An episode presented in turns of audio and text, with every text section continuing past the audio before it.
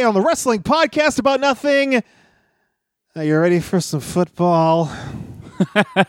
That's right, Mike. It's a second annual WPAN fantasy draft. Oh, my goodness. Well, yeah, you roped me into it again, Kingpin. You roped me into it again.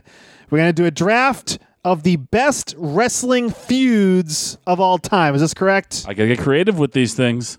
You certainly do. Well, we'll get into that. Plus, there's so much more going on in the world of Brian Milonas and your promo about nothing a little later on, and so much more. But first, tell him, George. I think I can sum up the show for you with one word nothing.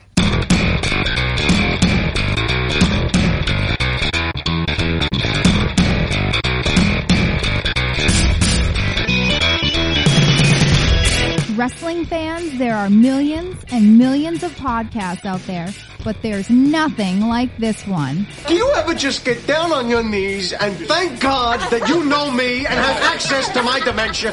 This is the Wrestling Podcast About Nothing. Nothing? Nothing.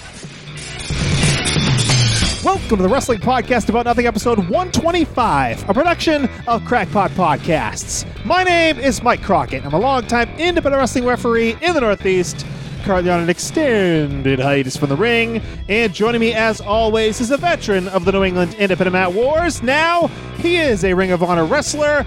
He's Mr. Inside Edition, the kingpin of trios, Brian Milonas. Hey, it's good to be back on my own show. Yeah, I think we can string a couple together here now. I'll try, buddy. I'm I'm I'm a busy guy. What do you want out of me? Somebody's got to uh, get some notoriety on this podcast. You're taking this highways and byways thing seriously these days. You're the one that wrote it into the podcast right from the first one, so I I blame you. Yeah, so last week we had your trainer on the podcast, Coach Mike Hollow. You set up the interview, you booked him, and then you no showed. I didn't know. Sure, I told you I had I had a prior engagement that I had forgotten about, and that was the only night we had to do it.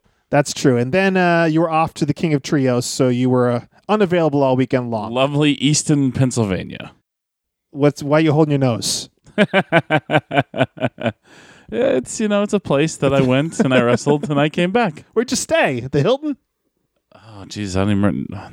What Super the hell's the 8? name? of- No, it was like the Allentown something or other inn. It was actually a pretty nice hotel. It looked, it looked like it was like like a chain hotel previously that maybe somebody bought out privately. It's pretty nice. It was fine. That's good. Yeah, it was really good. They had the free breakfast, you know, and saw uh, Kaylee Burchell walking around eating breakfast. So. There you go.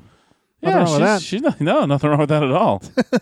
Lovely lass. So yes, the King of Trios, Chikara's signature event, uh, a whole weekend. There's some other show going on elsewhere, but for the Kingpin, it was all about the King of Trios, right? That's right. Yeah, and, and which is, I mean, the King of Trios is one of those things. Like it's, it's like it's pretty cool to be a part of it. It's, it's one of those like checkbox sort of things. A lot of history with that tournament as far as independents go, and a lot of history with Chikara. Chikara being one of the one of the best independents in the country for however many years they've been around now. So it was really cool. It was really cool to be a part of that. And yeah, the the, the eyes of the wrestling world were elsewhere on Saturday night. But they, we had a full house all three nights, and um, was a lot of fun. A lot of really cool experiences, and uh, ran into some old friends. Yeah, you mentioned on this podcast when I asked you who you were um, looking to possibly get in the ring with over this weekend. You said, "quote unquote," the Nexus team. I guess we can't say that; that's a copyright. But the they, They, were are- the Nexus Alliance. That was their name on the uh, King of Trios. They Okay. were called the Nexus Alliance. and it did happen. Correct. It did happen. It was a quarterfinal matchup. Tell everybody the special significance to you versus the uh, Nexus Alliance. Well, it was a couple. okay, yeah, why don't you get into that? well, I mean, the first one's the obvious one is Darren Young, Fred Rosser, Fred Sampson from Chaotic Wrestling. I don't know how many times we wrestled, but uh, Jesus, I felt like I wrestled him for three years straight at one point, whether it be uh, singles matches, tag matches in Massachusetts and New Jersey.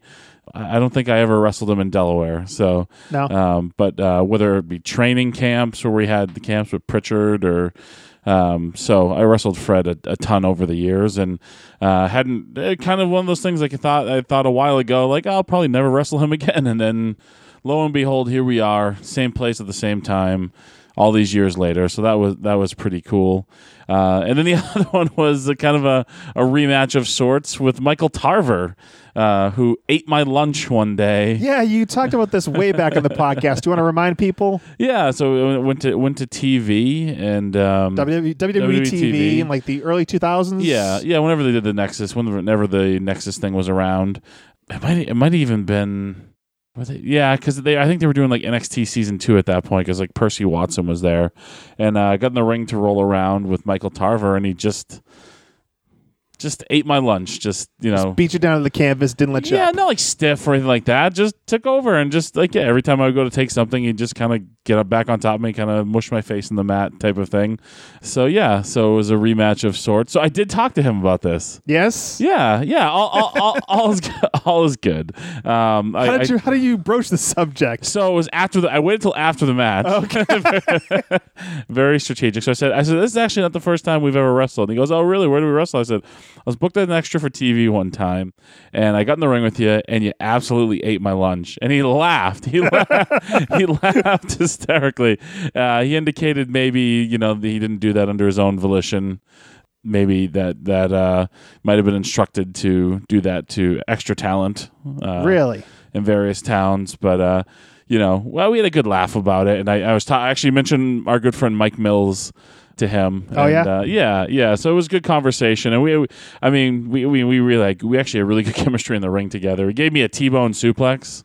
Okay. There's Why a not? there's a gif of it online. Um, but yeah, it, I mean, even we were talking about like psych, like you know, hey, maybe we should try to make this happen again somewhere, sometime in a singles capacity. So it was a great time, and of course, the third member of the team was Justin Gabriel, who I have no history one way or the other with, and I don't even think I uh, touch. Oh, I think I took a super kick from him in the match. Okay. so that match uh, you were happy with. What, what about the other matches? You I don't know if he's mentioned this yet. You made it to the semifinals, right? You were one of the final four teams. Yeah, yeah. So, So you made it all the way to day three. Yeah, so the fir- the first round match we uh, wrestled their grand champion, uh, Mr. Touchdown. yeah. Uh, What Kim? I heard that he got injured. Is this? Uh, your your your your I no, yeah, he he uh, he he broke his leg. what'd you do? I didn't do anything. It was this, uh, it was the bulldog uh, Bret Hart suplex over the top rope type deal with uh, Chris Dickinson. So Oh. yeah, so uh, yeah, so it was him, Dasher Hatfield, and Boomer Hatfield.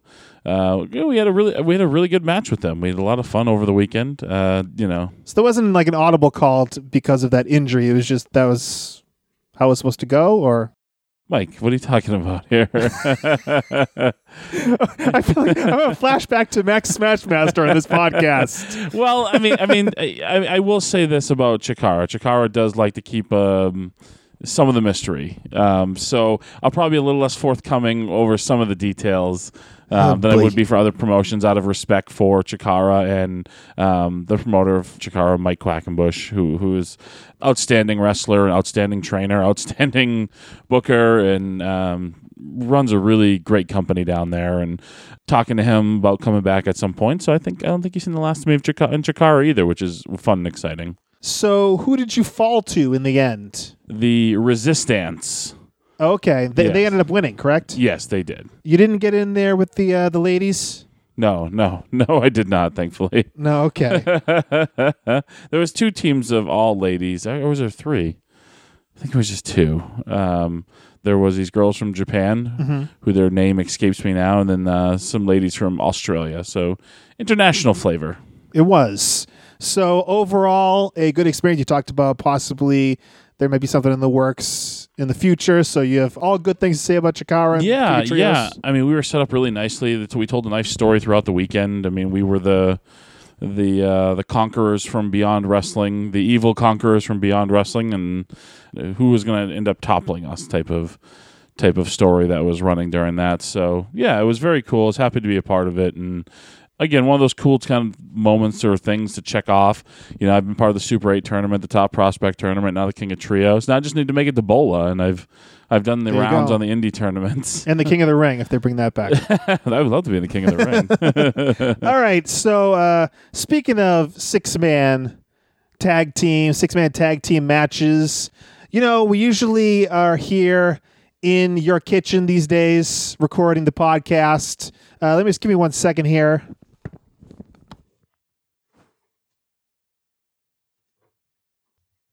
Right, I just took a look. I just took a look in your fridge.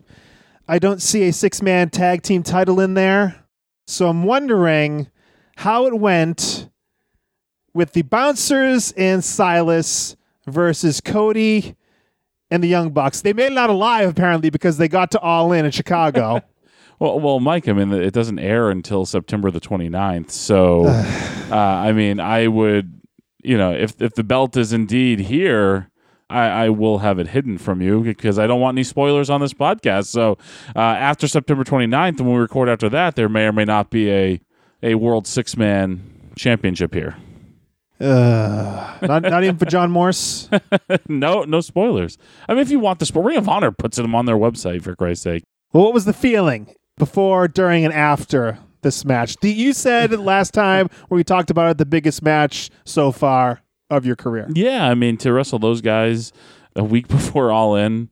Slight spoiler: uh, to drop a leg uh, from the second rope onto Cody Rhodes, sweating bullets because I don't want to be the guy to injure Cody Rhodes a week before the biggest show of his life. Yeah. Uh, yeah, it was awesome. I, I had such a good time, and uh, those guys are pros. And, and I mean, just being around them, it's not hard to see why they're they are where they're at. Um, but even calling the match with them and, and actually getting in the ring performing with them, it, it's it's easy to see why they're at they're at where they're at. And uh, to come out, that was kind of a really cool feeling in Philly to come out and just we have instant heat there because everybody's got a fucking Bullet Club T-shirt on. I was I was walking down the aisle, just everybody had a Bullet Club shirt, which is pretty much everybody just going loser, loser, loser. and, and by the way, uh, we failed to mention this was the main event of the show. yes, And the old ECW arena, yeah, the Kingpin, main eventing for Ring of Honor. yeah, yeah, kind of uh, like fake life sort of stuff. Yeah. there, um, you know, main eventing a television taping. I put a little thing on my personal Facebook page, but not my public Facebook page, but about you know, I don't know. That's that's just it's why I still do it. You know, to uh, you still have those cool moments where you know to main event with some of the biggest stars in the world um, in the ECW arena, which is one of the most famous wrestling venues in the country, if not the world. Pretty cool, like just pretty cool stuff, and and hopefully it just keeps building from there. You know, hopefully, we're on the march to MSG uh, at this point, but yeah, really awesome stuff. I mean, um, found out the night before that we were main eventing, so I mean, I I, I had a feeling it might be because they usually the Bucks and Cody are usually on last Yeah. Because it's a five-hour taping and people really want to see the Bucks and Cody. and Right.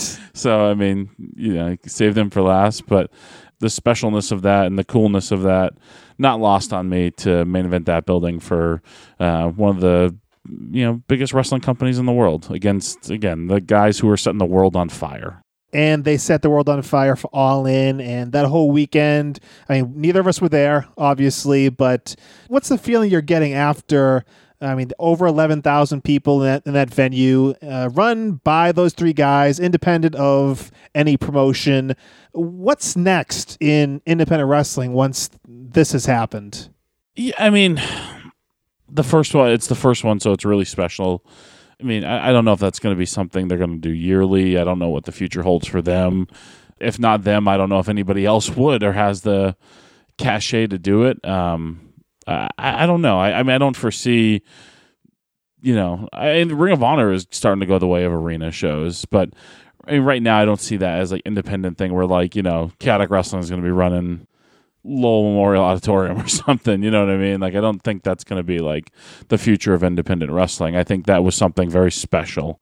Um, and it would be cool if it became like a yearly thing. If their journey keeps them on the independence, um, it would be cool if that was like the the culmination of the year or something. You know, and they bring all the all the top guys who are independent and put them all in one show. I think that's a really cool thing if they continue to do that. But how do you keep it fresh? How do you keep it special every single time? That's going to be inspirational as an independent contractor like yourself for a long time to see it's possible. I mean, MSG next year, you may or may not be a part of that card. Just the fact that you don't even have to have a Ring of Honor contract and you somehow you can get to an arena of ten plus thousand people and make an impact without a a big money deal behind you. Yeah, I mean, I think it just shows the how the wrestling business has changed. Um, I, I think it's a one. Obviously, it's a credit to uh, the guys at the top there and the guys really driving it. But at the same time, too, it's really indicative of of how the world has changed in in the way that fans all across the country and the world can consume whatever they want via internet connection. You know, you're always connected. All these people who who they don't live anywhere near. Like there's people who have never seen the Young Bucks on TV or live, but probably have seen them all over the internet. So um, it's kind of crazy. The, the the social social media is you know aside from the guy. I mean the talent always has to be there, but the the social media platform has allowed I think some of this growth because the world has just become an, an incredibly small place with YouTube and Twitter and Instagram and all this shit. Yeah, I mean YouTube, the YouTube show being elite was kind of the backbone of this whole event, which is nuts. I'll tell you what, they don't got 6.4 million views on any of those, but you know they're doing all right. is it still six point four? I don't know. Let's look, Mike. I'm sure. I'm sure it's much more by now. Let's look it up. I up. mean, that was like two weeks ago. Come on, the Bullet Club aren't doing those numbers. I talked to, I, I brought that up to Cody. You did. What did oh he yeah, say? yeah, brought it up to him. Yeah, he, he laughed. He tried. He tried to book you. I was like, Cody, I'm I'm busy, man. Oh my God, Mike, What's that? seven point four million. Wow, a whole mill since last time we spoke. One million additional views since the last time we talked. I'm on fire, baby. I guess so. Don't read the comments though. Don't read the comments. and speaking of the Kingpin being everywhere, I saw a video. I think it was Leo Rush's Twitter. Right? Yeah, yeah, Can you talk about this? Describe this for the people. yeah. I don't know. This is some stupid vignette with Leo Rush, who I- you know I had very limited interaction with Leo Rush, but he comes upon uh, Limitless Keith Lee, who's wearing an "I'm a Pinhead" T-shirt. Designed by me. yes, there you go. One of the Kingpin's uh, old T-shirts. You He- broke he it was- into popular culture. I certainly did. so yeah, it was very uh, kind of funny to see. Keith yeah, Lee. Keith's my buddy. I gave yeah, I hooked him up with a T-shirt a while ago, and I appreciate him uh, getting it on. You know, getting getting some views. I don't really sell that T-shirt anymore, but hey, maybe we can get it up on uh, BrianMilonas.com. Do you like how I, like I segued right into that? Perfect. It's a perfect segue. BrianMilonas.com. Right, where you can get you can get T-shirts, but you can't get that I'm a Pinhead T-shirt. No, that is limited uh, limited release. We'll That get it up there at out some of print. point. Yeah, we'll get it up there at some point. But what is there is the Mastodon shirt. Yes, The original Kingpin logo shirt, now in gold. yes. The uh, what's the other shirt? The Curtain Jerker T-shirt and the Mega Milonas T-shirt. Of course. How could I have forgotten? so those all Mega, those the Mega Milonas T-shirt coming to an independent wrestling show near you very soon. Oh, really? You're getting some printed. Yes. Unbelievable. So make sure you find that at your local venue. We'll talk about later about where you can find the Kingpin, but BrianMilonas.com if you can't wait to get your Milonas gear, go to that website, or you can go to thewpan.com. That is the website of the podcast. There's a link to merch there that'll take you to BrianMilonas.com. Plus, ways to subscribe to the podcast. Find out all the ways to get the podcast delivered to you each and every Monday. Plus, there's some photos, Nudes, we got them up yet? no, no, no nudes yet. No nudes. What about partial nudes? we'll see what we can do. Some side wiener. Oh, my. It's like side boob, you know? yeah, side, side wiener. That's that's basically all wiener, right? It's, there's no, there- there's Well, no. no, like you, you you have the rest of it covered. It's just the side of it, like in some undies or something. You've uh, d- don't show me with your hand. You're like, oh, you want me to show you what I mean? Hold no, on. no, no, no, no, no, no, no. All right, the WPAN.com. You are safe. There are no nudes up there right now, so go and take a look at the website. You got to pay for the nudes. Exactly. Putting Over Podcasts is the Facebook group where we're talking about all wrestling podcasts. Go to Facebook, put in the search bar, Putting Over Podcasts, and uh, join the group and discuss and enjoy. All right, Kingpin, this is your baby. Every year now, it seems like we're doing a draft around the uh, start of the football season just to. Uh, make me miserable because you talked uh, when we used to work together at the dildo factory You talked about drafts all the time. You listened to mock drafts. I did. Which is a, I listened a- to mock drafts of fantasy fantasy sport. just something that I cannot comprehend. So you uh, sprung it on me last year, and I allowed it. I'm allowing it again this year because you know all all ideas go through me as the It is true. as the, as the leader of this ship. Oh wow. But anyway, we are going to do a draft of the best wrestling feuds. How is this going to work? All right, Mike. Well, I, I, you tell me, Mike. I, I had we had originally talked about it, and I threw a little curveball at you today, and it feels like you're all out of sorts since. No, you go with what you go with your second Okay. your new idea. Okay, so my, my whole idea with this is we're, we're gonna get three picks each, Mike, because I want to delve into these a little bit. I want to talk about them a little bit, Right. Um, and, and why we're picking them. So here the rules are very simple: three rounds each. You get one WWF feud. You get one NWA slash Crockett slash WCW feud, and you get one wild card that can be from either or Elsewhere. elsewhere. Yes. And that's it. And then you get one wrestler one time. So if you pick a wrestler, uh, I can't then pick a different feud of that wrestler. So we're really getting just the the best feuds of some of the the best wrestlers. You're not we're not going to get every pick is going to be Hulk Hogan, you know? Like Right. you get you get one Hulk Hogan feud if the if you're so inclined. Boss Man versus Nails. there you go. You can only use nails once. Uh, okay. So how do we decide who goes first? Well, Mike, we're at my home. I'll let you pick first. Really? Yeah, I'm the home team here. I'm the, you know, this is my home. I'm in my comfortable settings. I'll give you the first pick. And we're going to start with WWF, or how do you want to do You, this? you can you can pick them in any order you want because I see. yeah, this is like a draft, Mike. It's you know, you might pick something that I want. All right. I'm going to start with what we know WWF. It's what we grew up around, right? Yeah. Much to the chagrin of Mike Mills. My number one pick, the number one pick in the best wrestling feud draft. Whew, this is tough. Okay. I mean, wow, this is. I hate to take this off the board, Brian, because this man holds a very dear place Uh, You don't hate this at all. in your heart.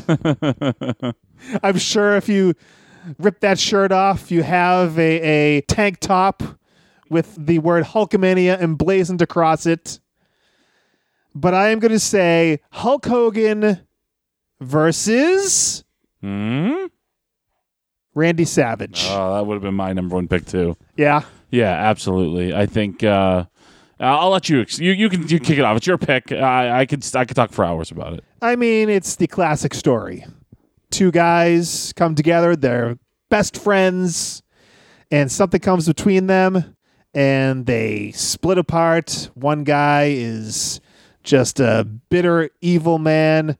A year worth of uh, back and forth between them from WrestleMania 4 when Hulk Hogan helps Randy Savage win the WWF Championship in the finals of the tournament against Ted DiBiase, which was my first event that I ever really watched and really engrossed myself in. I was ensconced in WrestleMania 4. and I was a little confused as to why Hulk Hogan was cheating to help Randy Savage. but Hulk Hogan always cheated. he did and raked the eyes with the boot, the whole deal.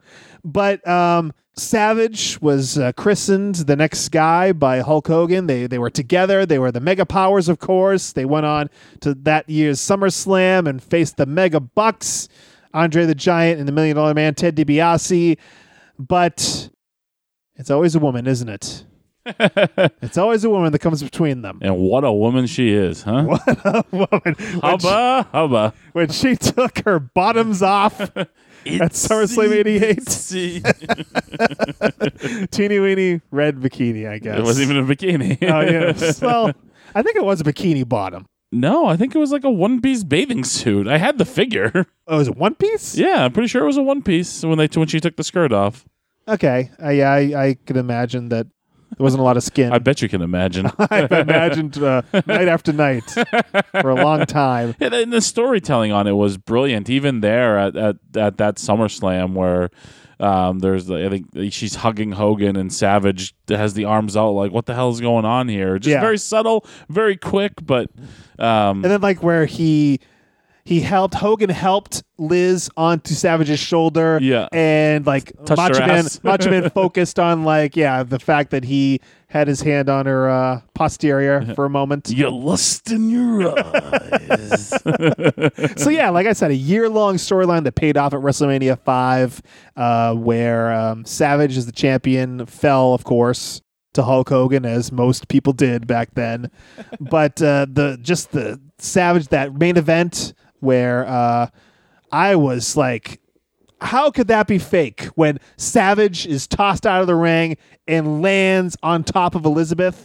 that was like shocking as I watched that. Just the fact that this full force just landed on and all these years later, you realize, oh, that's, how could that be fake? Well, because it's not fake. Yeah, basically. he really destroyed her. Yes. and then, of course, it came back for commercial, and Hulk Hogan's like, uh, "What's the T-Zyme, brother? What's the T-Zyme?" I've yeah, I've never seen this. No? no, I've only heard like legend of it. I've never Yeah. actually laid eyes on it though. so this would have been your pick over Hogan Andre. Yeah, that would Hogan Savage would have been my number one pick, uh, just because of I think the storytelling with it is is is brilliant and it was just so entertaining and the mat.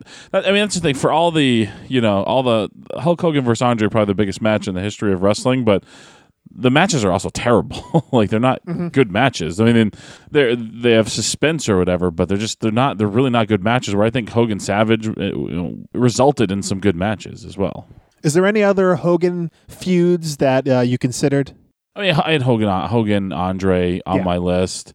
I think those are the those are the two. I mean, the other one I actually kind of thought about was uh, it's a little unconventional, but it's Hogan, Bobby Heenan. Yeah, I have that on my list too. Which, which to, to me, like I mean, Bobby Heenan was uh, was maybe the biggest foil for Hulk Hogan. He just kept getting different people to, uh, you know, he had Bundy at, at two. He's the one that turned Andre. Bobby Heenan was always there, and and, and the the adversary for Hulk Hogan. And kept like despising him all the way through, even in WCW. Yeah. Just refused to be on his side. Whose side is he on? Yeah, exactly. Yeah, but it was consistent for the last decade. You know. It certainly was. Uh, so yeah, I, I had Hogan and Heenan on my list as well.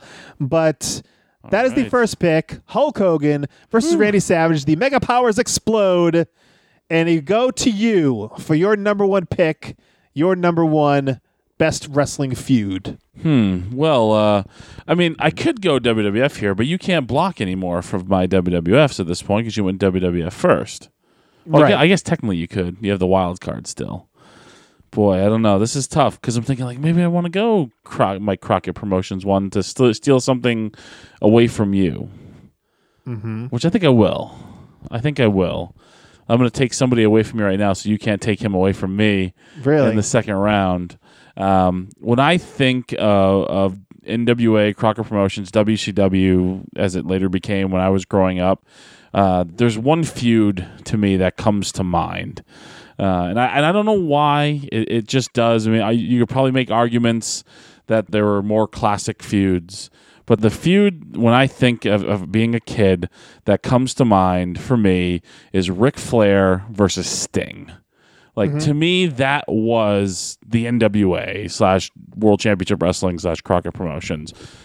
Ric Flair and Sting, and, and granted, I wasn't the biggest WCW fan, but those guys I knew, and those guys I knew hated each other, and I remember watching them wrestle one another and always being on the opposite opposite sides of one another. I mean, to me, it it is. It, it, it, it's Jim Crockett Promotions. It's it's the it's WCW. Uh, when I think of that, they wrestled on the first Nitro. They wrestled on the last Nitro.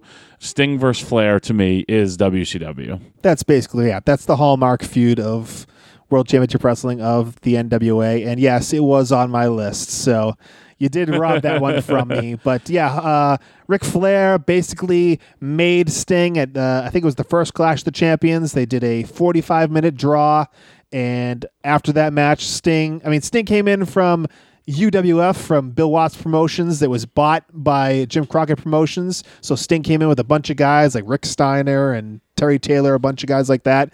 So Sting's first big test was Ric Flair, uh, Clash the Champions for the uh, NWA World Championship, and Flair did what he does and bumped around for this big guy with a blonde flat top and face paint. And after that, Sting was a player, and he remained a player. He and the look may have changed. Remained a player until a couple years ago when Exactly. he, when he you know, was forced into retirement. Yeah, I mean, uh, he owes it all to Ric Flair, and I think uh, Sting agrees with that. That he owes it all to that match with Ric Flair and that feud that carried, like you said, to the very last WCW show, the very last Yeah. Monday Nitro. Yeah, it was very very fitting. I mean, the, the other Flair feuds that always come to mind is obviously Dusty Rhodes is the is the one I think is Yeah. the other one that I think people might gravitate to if you're going to pick another one. If you're going to pick another like quintessential WCW feud, I think you do think of uh, of Flair and Dusty Rhodes. Or Ricky Steamboat. Yeah, Ricky Steamboat. That, that, that's the other one. You know, Ricky Steamboat and and Ric Flair. That series of matches. I feel like, I mean, were the series of matches better than like the actual like feud or storyline? Like Right. you know, like. Uh, The, um, the thing with those two feuds, though, uh, I mean, there is story there, and it's like it's meaty. It's like Flair, the arrogant guy with money, and Dusty Rhodes, the common man. Flair, just the guy who's got all the girls, and Ricky Steamboat, the family man who's got his wife and his little kid on his arm. There's a story there. I mean, I didn't watch the TV week to week, so I don't know how much they they played into that kind of stuff. But you see there that they have the makings of uh, just two guys that are just complete polar opposites. yeah, I mean, the common denominator, obviously, in all these is Ric Flair. Flair, yeah. yeah. I mean, I mean, uh, it, it's crazy to me that WCW kind of like cheapened him so much at towards the end of his run, and WWE had to kind of rebuild it. And I know Mike Mills might be pissed about that, me saying that, but they really, I feel like Ric Flair was really devalued by WCW towards the end. So, Oh yeah, but yeah, so there. All right, Mike. So the way this goes now, it's like a snake draft. So now I get the first. No, pick no, and- no, yes, no, Yes, no. it is. They wait. You sp- throwing this on me now? The Oh, snake boy. draft? That's how fantasy drafts work. That's how we did it last There's year. only six picks. oh my god, that's how we did it last year. Go ahead, Mike. Go ahead. Go ahead. You get the first pick in every round. That's a, that's a good idea. Um. Crybaby. All right, here we go. How's Um, that damn paternity test coming back? By the way. Uh, all right. Hmm. I'm going to go with my wild card pick. Wow. This is like six feuds out of everything that's ever happened in professional wrestling, Yes. every promotion. yes. It's crazy. It's absolutely nuts that we have to narrow this down to three each, right? Three each. Unbelievable. So my wild card pick, there's just like, I mean, it's so ripe. You could go anywhere. You could go to chaotic wrestling for the. Yeah, I'm not going there. um, okay, I'm gonna go with the feud. I'm gonna leave something on the table for you that I know that you'll appreciate. So I'm gonna go in a different direction. This feud got real. We're talking about the 1990s. We're talking about two guys who were at the top of their game, two guys who were seen as basically equals at the top of the card and things just got crazy. Things just got nuts. But they had great matches, and uh, you can't get uh, better than this feud just because you didn't know what was going to happen week to week because they didn't know what was going to happen week to week because they were just saying things they shouldn't be saying It was a shoot, brother. That's doing things they shouldn't be doing. Correct. I'm going to say Bret the Hitman Hart versus Shawn Michaels. Another one I, I had on my on my list of potential picks here for all the reasons you're saying. It, like it became real, and I think that came through the TV. Yeah. I mean, I just I still remember that night sitting there watching Survivor Series 97 and just they go off the air right after Shawn Michaels holding the belt up in the aisle, like basically booking it out of the arena. Right after the bell rings, goes black. I'm with a group of people. We're all just like, what? Shawn the- Michaels like jumping up and down the aisle with the belt. Yeah. right. That's like the that, that's Jerry like Brisco's they- guiding yeah, him out, yeah. that's the shot they go black on. and I'm no one knows what the hell what, was that a shoot? Who, what what Yeah, what did you just see? Like, Yeah. yeah. it's it was one of just one of those moments that you'll never forget as a wrestling fan, not knowing what the hell just happened. Now you you were a, subscriber of like the Wrestling Observer newsletter at this point. yes, Were you like dying for like that next issue? I was calling the hotline, man. I had to know. Because I imagine, like, I mean, if I was a subscriber to the newsletter at that point, I would have been. I mean, that was the infancy of the of the internet too. So Yeah. I mean, that was just really the start of. And I think I think WWF put something. They put something weird out about this match, or potentially being Bret Hart's last match, or Yeah, the week before, someone let it leak that he was going to WCW. You know, you can have conjecture about who was the uh, party that let that out there. Some say it's the WWF, but that week leading up to it, it was known, and you know, people were chanting at at Bret Hart like, you know, you sold out, you sold out. So he was going into that, and uh, going into that, people knew that he was leaving and going to WCW. And if you watch the movie Wrestling with Shadows, I highly recommend it. A great look behind the scenes of the WWF at that time. I mean, he basically he was told that they couldn't afford his contract. They signed him to a 20-year deal and Vince ended up telling him, "Maybe can't contract kind of sucked, by the way, like the Yeah. money, like money wise. yeah, it was uh, yeah strung it over a long period of time. He, he he would retire and then become part of the office or whatnot. But they just really uh, detailed it very well. The fact that Vince said, "We can't afford you. Go see if you can get an offer from WCW," and he did. He left. Uh, basically, Vince helped him and told him to leave and then they basically put it out there yeah vince is leaving so all the fans turned on him Unbel- it's- Bret, Bret is leaving. Yes. Yeah, Vince is still there. Vince is still there. He is uh, still doing his thing, but we all know what happened with Vince after that, and that possibly could be something we talk about a little later. Perhaps. But Bret Hart versus Shawn Michaels, the two guys that were the best in ring wrestlers at that time in the WWF. And it's too bad that they couldn't necessarily get on the same page and have, I mean, they still had great matches, but there was just so much more to it. And I, I think that's kind of a, a theme with this. It's not just great matches, it's got to be a, a great story, something you can grab onto to really carry you through. I mean, anyone can have a great match in a vacuum, but to have that story that carries you through the entire length of the program, that's what really makes a, a, a top feud to me, and that's what really I have my list here. I guess, is it my pick now, Mike? I suppose. All right. So uh, I'm going to go a little outside the box here. Okay. Now, you'd probably think like my wild card would probably be something from WWF, but I'm going to go my wild card here, and it's not going to be from WWF. wow. It's going to be from WCW during the Monday Nitro era, and it's Huh. something. It's something very memorable. It's I, I wouldn't even say it's a main event feud, but it's a super super memorable feud. There are moments in it that people still remember and still talk about to this day. Uh, I'm talking about the Chris Jericho Dean Malenko feud, which really would you say helped Jericho break out at that point? Like, was that the quintessential like breakout Jericho feud? Do you think? You trying to kiss OVP's ass right now?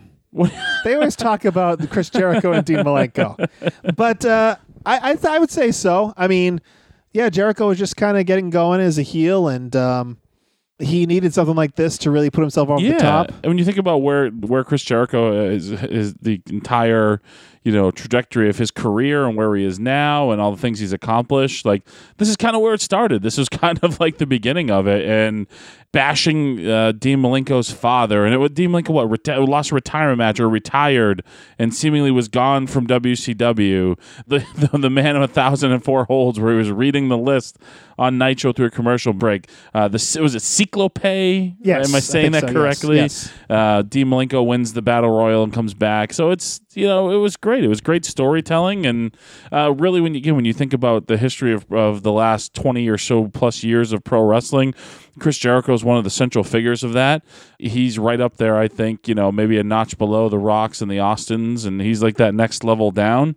And this is kind of where it started for him. I think a very important feud and a very entertaining feud. And I wasn't a big WCW guy, but it's one that sticks in my mind. Now we have six picks for best feuds Dean Malenko was one of the people in one of the top six feuds of all time. Brian Milonas. Are well, yeah, I mean, are you shitting me? you don't you don't enjoy this feud. Chris Jericho is not worthy of a spot in this in this list. I, I would I would say that maybe Jericho Rey Mysterio might even be a little better. Every every time we do these lists, we do my picks and your picks, and you spend most of the time just criticizing my picks. They're my picks. Dean Malenko is in one of the top six feuds of all time, all years, all promotions. That is a fantastic, memorable feud, Mike. Well, you have Michael Quinn in your corner. I don't know about anybody else in the world. We'll see on Twitter. The people interact and they'll tell us. Let us know what you think out there at the WPAN on Twitter. What is your feud, and would Dean Malenko be anywhere near your top six feuds of all time? Let us know. all right. My final pick. Sorry for trying to be entertaining. my final pick. Uh, so it has to be from NWA, WCW, Jim Crockett Promotions. Wow. You can't use Ric Flair. I can't use Ric Flair or and you can't use Chris Jericho. That's true, isn't it, huh? hmm And you can't use Dean Malenko either. Uh, can't use Hogan either, huh? no, you can't. Hmm. You can't, which really means you can't even use the NWO. And Savage. There was a there was a, I had I had one in my I had one in Oh. my head for a second, but method to my madness here. I guess so. When it gets down to the wire, this is how it works with these drafts, huh? You get a little strategery involved. Yeah. Chicanery, even. Huh. Now I if we're uh transparent here, we originally had this done a different way. And uh, We in- did. in the original way, I only had one NWA slash WCW feud down. It was Flair versus Sting. So I am uh, working off memory here. oh, boy. so this could be this could be something else. Bet you're wishing we were doing the snake draft right about now. maybe, maybe. Okay, outside the box. Oh, man, you said I can't do the NWO? no, Hogan was in the NWO. Oh, come on. Hogan was in the NWO. You can't use Hogan. You can't use Savage.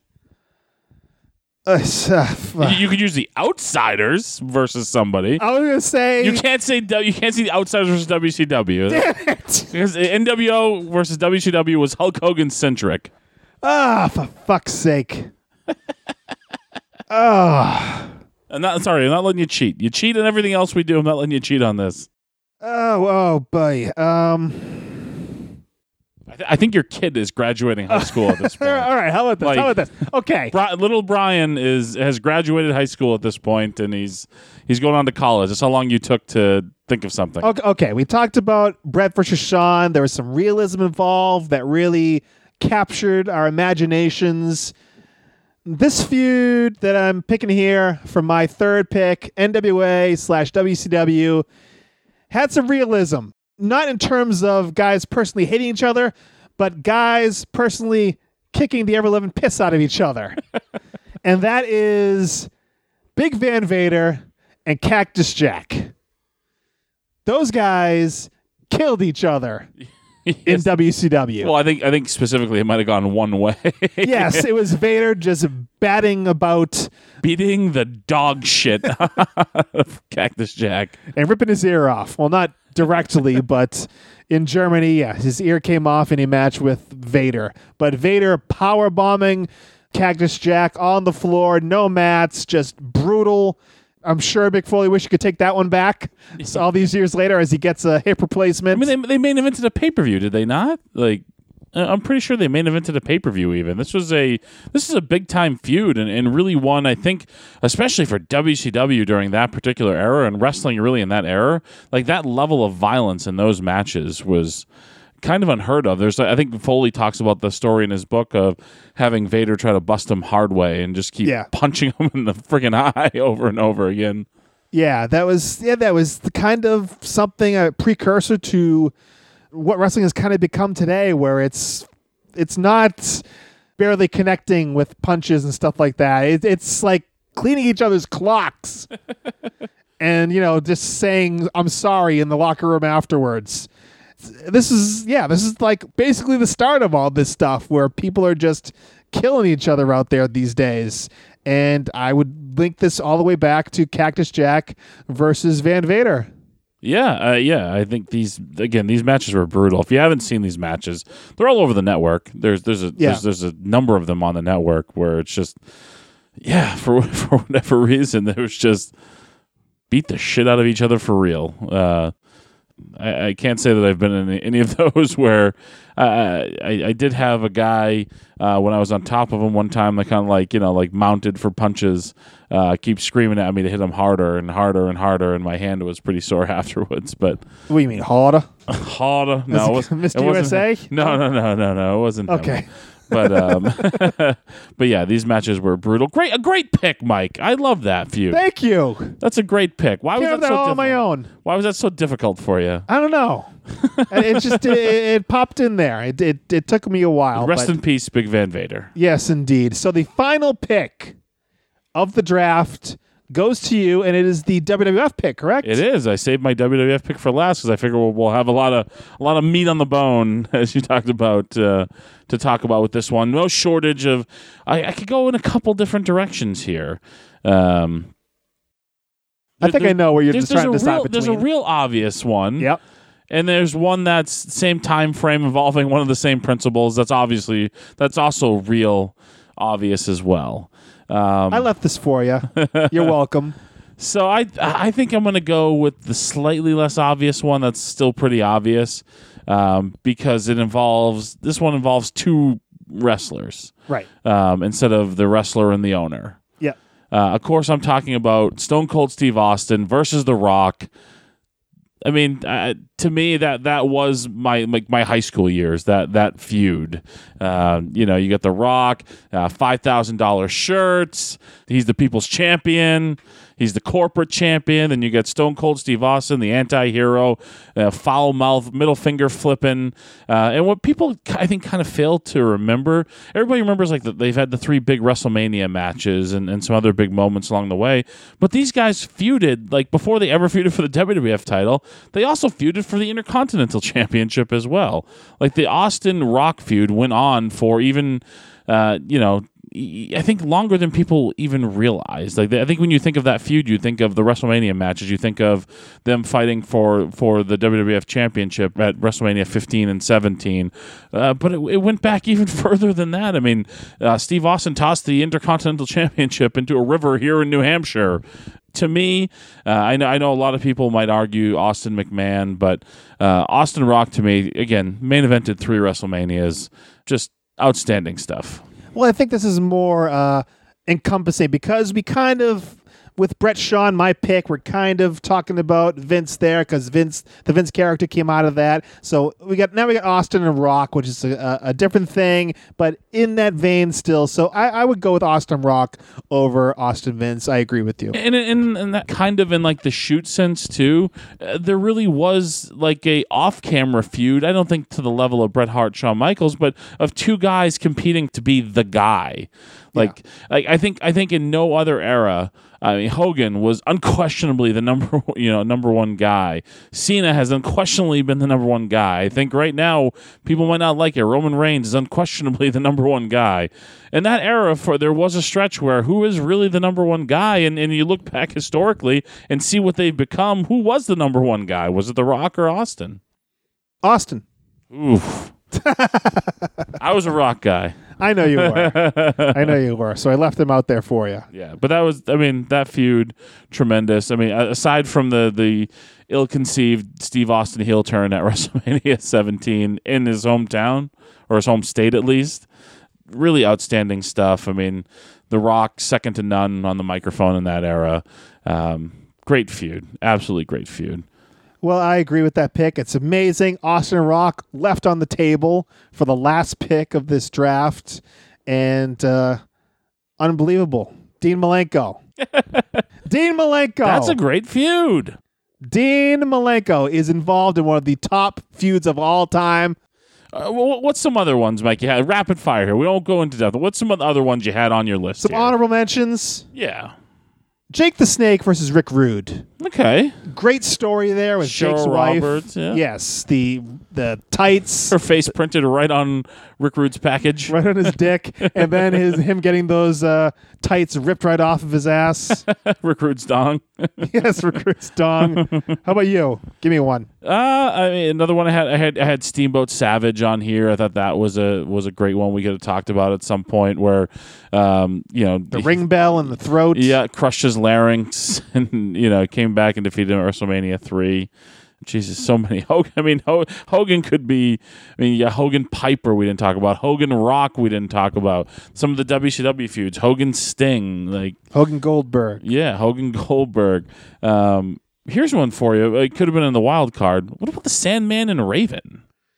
Yeah, I I have a hard time putting the ECW feuds in the top six of you all hate time. ECW. I don't hate ECW. Net It- negative on the business. It was a right? net negative on the business, according to me. But I, I just can't. I mean, there's also Tommy Dreamer and Raven, which is, uh, you know, the the whole story of them being childhood friends, and they took that all the way through ECW. But I just, I, I just can't put it in that upper echelon of of the best wrestling feuds of all time. But I can understand it. Uh, how about uh, two guys that we've talked about? They would be off the board. We'd be unable to pick them. Chris Jericho and Shawn Michaels. Yeah, yeah, I had that. On, I had that on my list as well. The uh, just the- that is, again the realism. Yeah, because Jer- uh, Shawn Michaels was Jericho's childhood hero. I- I'll never forget the moment. I think it was at WrestleMania 19 they wrestled, where at the end Jericho's in tears and he goes to give him a hug and just kicks him square in the balls. Yes. you know, and I think I think they later on came back to for another feud as well. Well, yeah, yeah, yeah. That's what I'm thinking about because when freaking uh, Jericho punched Shawn's wife in the face. That's right, and then put Shawn Michaels' face through the uh, JeriTron 3000, whatever it was. And, and, well. and and they tried to blame that on his on his uh, on his crossed eye. Yeah, Good God. Uh, yeah, I mean, I mean, there's so many. I mean, uh, one, you know, I mean, we talked about a little bit Dusty Flair. What about T- Dusty Rhodes and Tully Blanchard? That could have been, you know, I think, I think you think of some of the promos or Dusty Rhodes versus the Four Horsemen, I guess, yeah. really. But we we'd already taken Flair off the board. How about this one? A little bit outside the box: the Hardys versus Edge and Christian versus the Dudley Boys. Yeah, I had that on my list. Yeah, I that was, I mean, innovative. The ladder match, the TLC matches, just stuff that you never seen before, and uh, hopefully you never see again. One I thought for sure you were going to go with in your wild card was the Freebirds and the Von Erichs. I thought I thought you were going to go there. I yeah, I, I didn't have that on my list, but uh, I did consider it. I did consider it, but it's one of those things where how much can I talk about it when I didn't really witness it at the time? And then one, I'll throw one more that I thought you were going to go with because I, I I know your affinity for this time frame. The Ultimate Warrior, Rick Rude. I thought that might have been another one you might go with. Wasn't on my list, but it was considered as well. Uh, Rick Rude, uh, of course, the finish, WrestleMania five. How many is- times have been replicated on indie wrestling shows? I saw it today on a on a YouTube video of someone grabbing the uh, leg, holding it down from the outside as the heel uh, pins the baby face. Still to this day, it is happening. um, how about this one? I mean, you can't get much better than brother versus brother. Bret Hart versus Owen Hart. Yeah, I, you know, I totally, totally one that just kind of escaped my my memory or my mind as I was putting this together. And ironically, I was I was on King of Trios this weekend with a fella who was sort of involved with that with that angle. He was in the match where Owen turned on Bret. I'm talking about uh, Pierre the Quebecer, Pierre the Quebecer PCO. PCO. Is he really nuts? Nah, he's a nice guy. He remembered. He remember we talked about the uh, the show that uh, that uh, I was on with Killer Kowalski when I traveled with him to Montreal, and the, and the cash box went missing. He remembered that, and he actually said he'd seen me on Ring of Honor, and he liked my work. Oh, Like he and, and I all I did was I went and said hello to him, and I said, and he just said, "Oh, hey, good to good to meet you." And I said, "Actually, it's not the first time we met." I, I and I told him, and he laughed because he, you know, because of that show.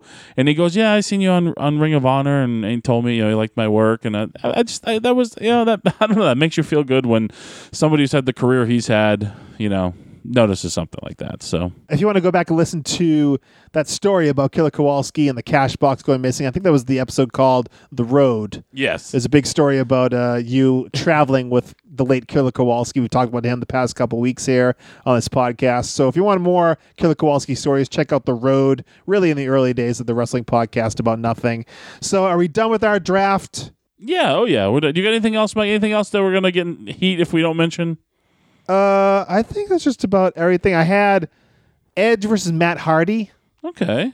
which was again uh, steeped in some realism over Lita. I mean, there's nothing more real than Broads. yes. There's always a woman, isn't it? The only other one I, I would say that we probably should mention, The Rock Mankind. I think that was a great feud too. Right, where Rock scrambled his brains fifty thousand times. he at did Royal but and even like the halftime show one, which was which was pretty cool. The empty arena halftime show uh, match for the Super Bowl. So good stuff. Lots of good stuff. Lots of good memories. Uh, ones that certainly would have made list if we hadn't put some restrictions on this. so, what were your three feuds they picked? My three feuds, Mike: Ric Flair, Ric Flair and Sting, Yeah, Chris Jericho and Dean Malenko. I know you're very upset I about do. it. Rem- I do remember that one. Yes. and and Stone Cold Steve Austin and The Rock. and my three were Hulk Hogan and Randy Savage, Bret Hart and Shawn Michaels, and Big Van Vader and Cactus Jack. Hmm. You're gonna give me crap about Chris Jericho and and Dean Malenko. I certainly am. And hopefully everyone is on Twitter as well. We want your feedback. Tweet us at the WPAN on Twitter with your take on the episode, your thoughts on our draft of the best wrestling feuds of all time. Get in on the discussion on Twitter. Use the hashtag WPAN. Or you can call the voicemail line. We want to hear from you. Get your voicemails in. We will play them right here on the podcast. Call 401 584 9726. That's 401 584 WPAN. And let's go to the voicemail line. We have a voicemail, Kingpin. It is from Mike Doherty, aka Mike Diesel. Let's take a listen to his voicemail. All right. Hey guys, what's going on? Great two episodes about the life of uh, Killer Kowalski. Really enjoyed it. Um, just had one quick story about meeting him for the first time ever. I was 19 years old working construction. I thought, you know, I'd take a shot at going to wrestling school, seeing what that was all about. I never lifted a weight in my life, so I don't know what I was thinking. But uh, I looked up Mr. Kowalski in a in a Yellow Pages book, called him, cold called him, told me where to show up went there after work and sat next to him and um watched some kids in the ring and they were doing a lot of move a lot of moves like the Hardy Boys were doing with the the jumping off the back and all that stuff and, and aerial attacks and he was getting mad at them and he was telling them, you know, when a guy's down you gotta you gotta stay on him. Don't give him a chance to get up. You know, you don't need to be doing flips over each other. And then, you know, he called him out of the ring and, and brought him over towards me. He goes, and they go, well, you you know what we're doing, right? Like you you know what we're going for there. And I was like, well, yeah, kind of. And then he, and then then Walter got up out of his chair and he goes, well, what do you think they should do? Should they stay on them or they, should they do more aerial assaults? And I was like, um, I don't know. I gotta go to the bathroom. And then I left and I never went back because I was terrified of him. All right, guys, keep up the good work. Sounds about right. I gotta go to the bathroom. Thank you very much, Mike Doherty Mike Diesel, for your uh, thoughts about Killer Kowalski. Yeah, I really enjoyed the last two episodes talking about uh, Walter with uh, you, with Sheldon Goldberg, with uh, Jamie, and with uh, Coach Hollow. Yeah, I'm sorry. I'm sorry. Really sorry. I you know I, I missed that one, but the show must go on, right? Yeah, thanks again, Mike Doherty. Uh, we really appreciate your voicemail. But if we want, but we want to hear from you out there, so call 401 584 9726. All right, Booking the Territory, the unprofessional wrestling podcast with Mike Mills. Twice a week, they do the podcast on Sundays and on Thursdays. Sundays, it's the Smoky Mountain Show. Thursdays, their flagship show where they're talking about World Championship Wrestling, the old NWA 605 show. Make sure to check out mikemills.podbean.com for all things booking the territory. How about our Vantage Point, the retro wrestling podcast with Joe Murata and Michael Quinn? They talk about the old school wrestling with a northern flavor each and every Monday. So right after us, take a listen to our Vantage Point, the Retro Wrestling Podcast. Go to ovppodcast.com for more on that great show. Plus, greetings from Allentown. How about greetings from Allentown with PW? Peter Winson. Each and every week, each and every Thursday, he talks about a single episode of wrestling television and brings uh, his own special flavor to the festivities. Uh, it has to be heard to be believed. So check out Greetings from Allentown each and every Thursday. And finally, the Rundown Wrestling Podcast with Jason Stewart, Adam Sauls, or Sal, all the rest over there on the Rundown Wrestling Podcast feed. So much over there. So make sure to subscribe and enjoy. All right, Brian, it is time for this week's promo about nothing. But before we get into that, you are hitting the highways and byways, crisscrossing the screen nation of ours, plying your trade as a professional wrestler, and you got dates. I do, Mike, and it's a couple of returns. Like a, it's like a big return weekend coming up here. Because on Thursday night, I returned to Chaotic Wrestling in Woburn uh, for Thursday, Thursday night. Yeah, Thursday night chaos. Uh, check out chaoticwrestling.com for ticket and card information. Then on Saturday night, I head back to PBD Mass for Liberty States Wrestling. It's been a while since I've been there, but good to be back for Liberty States Wrestling. Find Liberty States Wrestling on all social media platforms for ticket and card information. And then I return to Beyond Wrestling on the right. sixth Sunday, the 16th. The conquering hero. yes, Not you would- exactly, but Sort you did, of. You did all right. yeah, did I? Made to the final four. And that's in East Greenwich, Rhode Island at the Varnum Memorial Armory. Check out beyondwrestlingonline.com for ticket and card information. Then, Mike, at the end of the month, I'll be heading to fabulous Las Vegas, Nevada. Oh. Uh, yes. Uh, the pay per view is on Friday night. I, I don't know if I will be on the pay per view yet. I'm going to guess I'm not on the pay per view, but it's de- Ring of Honor's Death Before Dishonor weekend, uh, pay per view Friday night, and then Saturday night, Ring of Honor's international TV taping at the Orleans Arena, not not at Sam's Town Casino as has been in the past. Uh, Ring of Honor stepping up their game and, and going to big arenas now. So this is very exciting. And that's great. ROHWrestling.com for ticket and card information. No, that rounds out the month. We'll stop there. We've rambled long enough. Let's get on to the promo about nothing. All right. Well, the year is 1999. And the past couple weeks we've been doing WCW. Let's give it a little equal time and go with the WWF, the World Wrestling Federation, my friend. Anything can happen in the World Wrestling Federation. And it does here as Terry Taylor. Do you remember the stint of him as an interviewer? Vaguely. Well, he was interviewing Steve Blackman, your favorite and mine, this week's promo about nothing. I know, Steve Blackman, there's something you have to say. You bet your ass there is. Shamrock, it's real simple. I'll step into your world, the lion's den, if you step into mine. And that is weapons all around the cage, and anyone bad enough to get one can use it. So, this way, this thing's got to end one way or another. That was it. Quick and painful. Steve Blackman.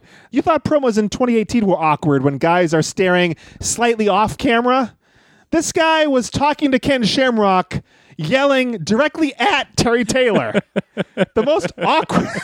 Shamrock, he's pointing at Terry Taylor, the interviewer, not looking at the camera, yelling Ken Shamrock's name to a gentleman's face who was not Ken Shamrock. Do you think that's what threw him off when when he had that awkward silence there? and he realized, like, oh shit, that's not Ken Shamrock standing in front of me. no, I think he just ran out of things to say. He's not a good promo he at did all. cover covered up with some intensity at the end there. you think he was covering it up there? Do you? I think he was trying to. I think I think he was as well. So yeah, you could tell he was kind of faltering at the end. He ran out of things to say, so he's like, "Yeah, I'm gonna really punch it at the end to really put an exclamation point on this thing. End it strong." Steve Blackman, huh? Steve Blackman, not known for his promo abilities. Think how much money Steve Blackman probably made too in wrestling. I don't know. He was there at the right time. I mean, I guess low six figures, maybe just over six figures. No, what do you think? I don't know. I, I figure he did it pretty well for himself in the Attitude Era because he was there for like the majority of the Attitude Era when everybody was making crazy money. Yeah, I don't know. Uh, he did great with those glow sticks, though. no one does glow sticks Like Steve Blackman. like Steve Blackman. Hey, DX ripped him off, so he did. He did. Uh, do you prefer the promos of today with guys staring off into space, or do you prefer yelling at the wrong person on camera? Uh, for entertainment purposes, I'll take yelling at the wrong person. go and check out the video. You have to go and see this. Shamrock is nowhere to be found, but uh, I guess Terry Taylor looks kind of like Shamrock, right? No, not at no, all. no, not even a little bit. So bit. go check it out. You heard it. Get the full picture. Find the link to the video in the description of this episode or at our website, thewpan.com. All right, Kingpin, we are back right here next Monday for episode 126 of the Wrestling Podcast About Nothing. Till then, here's the Kingpin Brian Milonas. I'm Mike Crockett. Big ups to Mucko, and thanks for nothing.